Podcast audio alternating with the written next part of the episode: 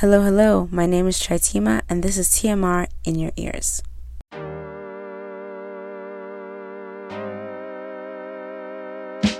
Welcome to the last newsletter of 2022.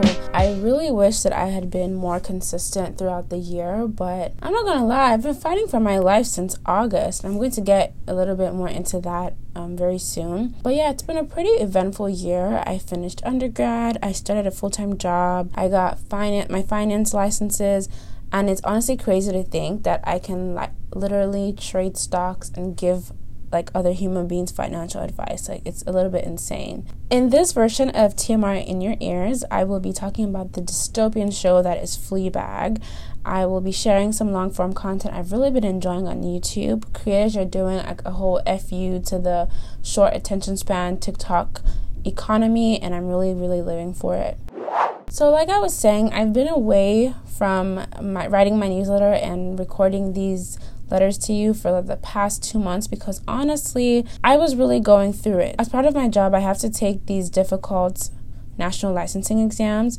You can only take them if a company sponsors you, and you're also typically given a deadline to pass them. And if you don't pass, you get fired. And I don't know if you've been to the depressing place that is LinkedIn recently, but employment, the employment rates are just not giving right now. It feels like every day I get on there, it's someone talking about how Amazon or whatever fired them Lots of international students are like really hustling and rushing to find jobs before their time runs out. So it's it's really sad. And people are also really talking about a recession and how budgets are being slashed. So it was just not the best time to look for a job and the pressure was, you know, really on to pass these exams. The first exam was pretty easy. You know, if you've taken a few economics classes in college, it wasn't too bad for anyone who cares. It's called the SIE. And then from the next one, things started just the pressure, like the heat, it was it was imagine me as like a fucking crab in a pot. Like the heat was just fucking on. Wow. The pressure is getting worse.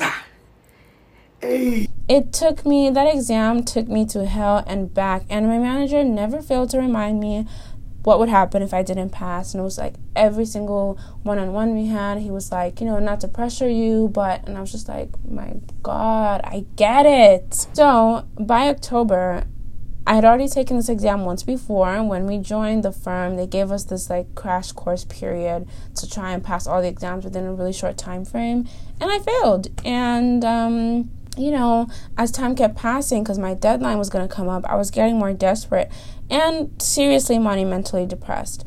I was wondering if I was going to be rated poorly for not passing it. You know, they never do any of those weird things where they like paste who failed and who passed or whatever, but everyone kind of knows who has passed the exam. So as like more and more people kept passing, I was just like, you know, people thinking like I'm slow? I was trying to overperform in team trainings. I was trying to like you know, participate more in our classes so that I would seem smart and just trying to like basically put on a performance and a show to other people to kind of prove myself. Honestly, I wish I would say that as I was going through this entire mental debacle that my first, you know, immediate reaction was to persevere and to like, you know, keep studying and to you know, think positive. But honestly, I just wanted to run away from the situation. I really considered changing careers. I mean, it's not like it's not like my it was my dream or my my childhood dream to work in finance necessarily, but as I was saying, the economy is literally in shits right now. Like that wasn't even really a good option.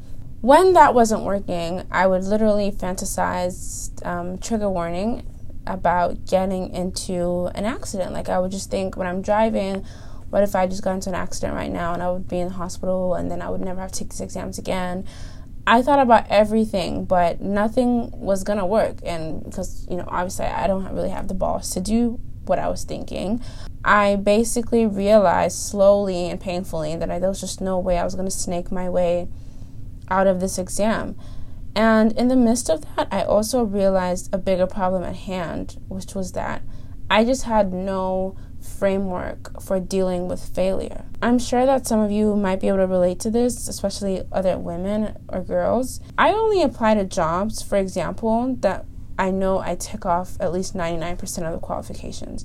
And there have been numerous studies that show that men are not doing this. Men usually apply to jobs when they can tick off 60% of the qualifications. So I realized that I didn't know how to deal with failure because I just never put myself in a place or a position to fail. I only, you know, I reached for things that were within what I considered my realm of possibility.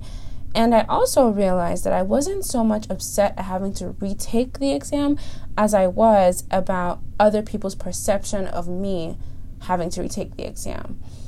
So, flashback to October 20th, and this is what I was thinking real time as I was reckoning with the failure. I didn't want to use this filter, but I really look like trash and I just need to cut myself some slack. So you're going to get this filter.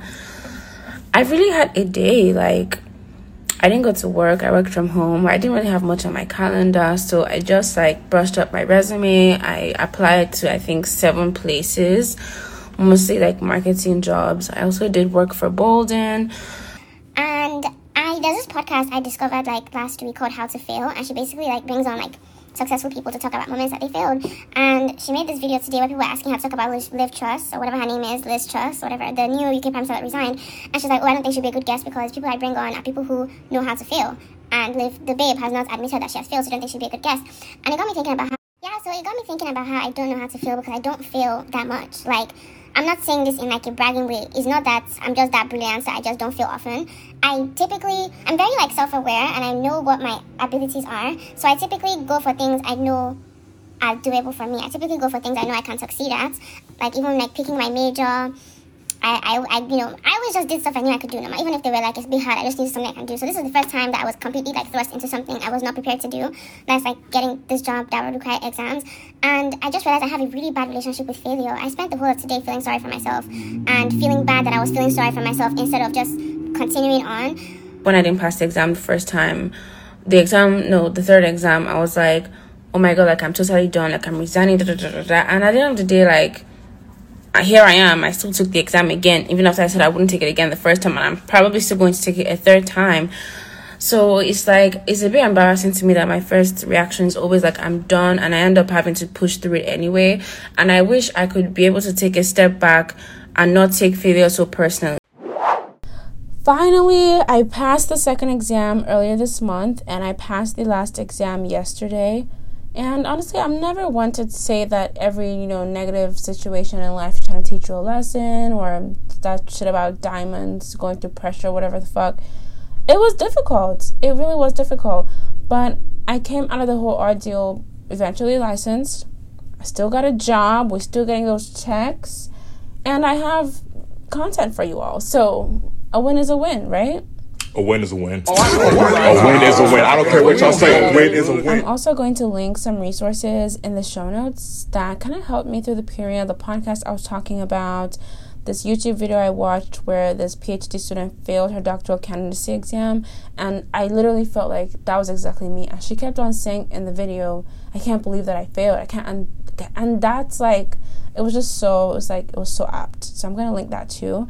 And also weirdly Bandana, that song by Fireboy and Asake, it was like it was like my my fucking theme song. Like every time I was driving home from work, really stressed out, I would just be singing the song and crying. It was just like I don't know what it was. Lastly, my last tips for anyone who is dealing with something similar visualizing how I would feel at a certain date in the future when whatever I was going through was over was also super helpful. So, for instance, my deadline for my exams was December. So, I was thinking, you know, okay, by New Year's, I won't be feeling like this anymore, or by my birthday or whatever, I won't, I won't be feeling like this anymore. And that was, it was just helpful to keep that perspective that this was not going to happen. Like, I wasn't going to be in that phase forever. So, that also really helped. And please, at God, I am not one of your strongest soldiers. Like, I get the message. I get the message. Please, can we just have like all soft, pillow soft landing all through 2023? I'm begging. Okay, getting into Fleabag. So, if you're a fan of Bojack Horseman or Insecure, I really feel like you'll enjoy the show. Tay, my partner, really doesn't agree, but I think I think fans of BoJack especially will really like this because both main characters are deeply unlikable people. They make awful, awful mistakes, but you still kind of want to see them win. At least I want to see both of these characters win. So the storyline of Fleabag is kind of your typical millennial woman struggling to get herself together kind of vibe, but it also has the most honest dark humor I've ever heard. Like, for example, there's a scene where we get to meet the priest that's going to marry Fleabag's dad. They actually they also don't tell us her name, so I'm going to refer to as Fleabag. They we get to meet the priest that is going to marry Fleabag's dad and her very passive aggressive stepmom, and she makes this joke about there's this joke that the scriptwriters add about pedophilia, which is not something to joke about, but you know he's a priest. There's always controversy about priests, and you know, the more that I say it, the more like politically incorrect it sounds. But if you get dark humor, you like it. It also has the most honest portrayal of grief. Or well, I don't think I've ever experienced like super personal losses, but I, it had a very relatable, in my opinion, um, portrayal of grief and just human error. For most of the story, Fleabag is dealing with the loss of her best friend, which she kind of feels responsible for. I don't want to give away too many spoilers, but you will get to see why she feels responsible for it. She's also seemingly obsessed with sex, but I feel like it's just another medium through which she tries to run away from her life. Is that sort of cliche? Maybe, but it's honest, I think. There's also this subplot where her brother in law is inappropriate with her, and Fleabag's sister believes her husband over Fleabag. And it's even though it's like a super painful moment for her, like she cries and she's feeling like super depressed. By the next season, their relationship is back to its regular, toxic, yet loving cadence. And I felt like that was just such an apt depiction of how we relate with our own family members. Like, I have some of the most painful moments in my life with my parents, but I still love them. They're still my parents, you know. You know, God forbid anything happened to them. So I just felt like, and I feel like people who have sisters also talk about how they have like the dirtiest fights, and then the next day, you're gonna throw hands. You're gonna throw hands with someone for your sister. You know, so I I felt like I really liked that. Um, in terms of rating, I'll give this show an 8 out of 10 because I felt like they could have been a non white character. And I also, there's also this scene where Fleabag, so Fleabag is running the cafe that her best friend used to run, and it's guinea pig themed. And she tries to get a loan from the bank, and she flashes her boobs at the loan officer because the bank had like a sexual assault story and she was I don't even know what she was thinking. I think she just thought like, oh, this guy's here as sleazes, so if I flash my boobs they'll give me the money.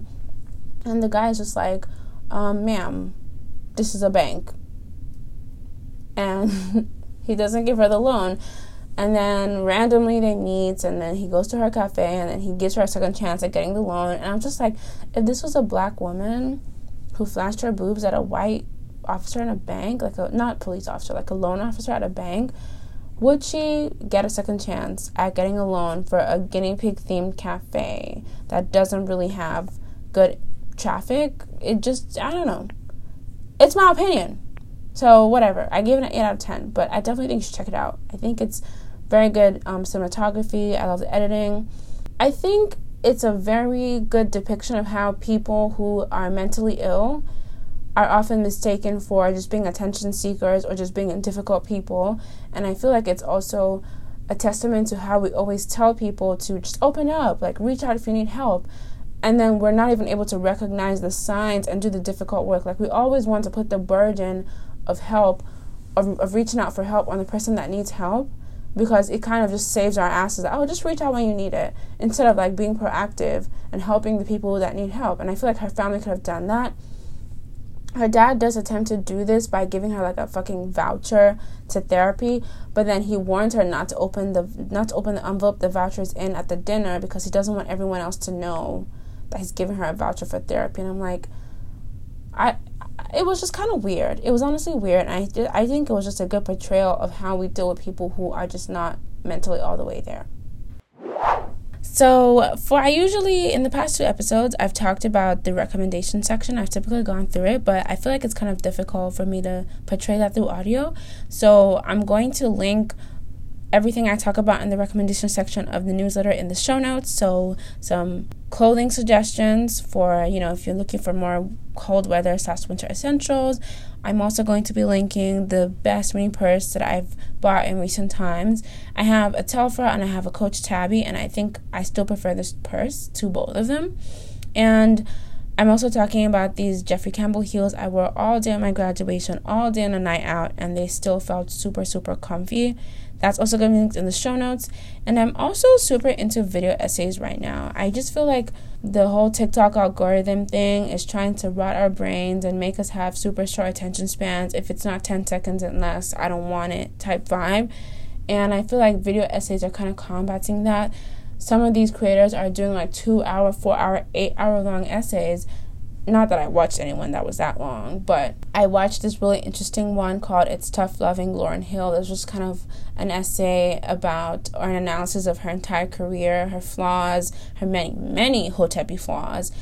And I also watched this other one that just kind of takes us behind the scenes of Destiny's Child, the previous members, Beyonce's parents, why they fell out. It's just really interesting to me how YouTube is really coming for some of these streaming platforms right now.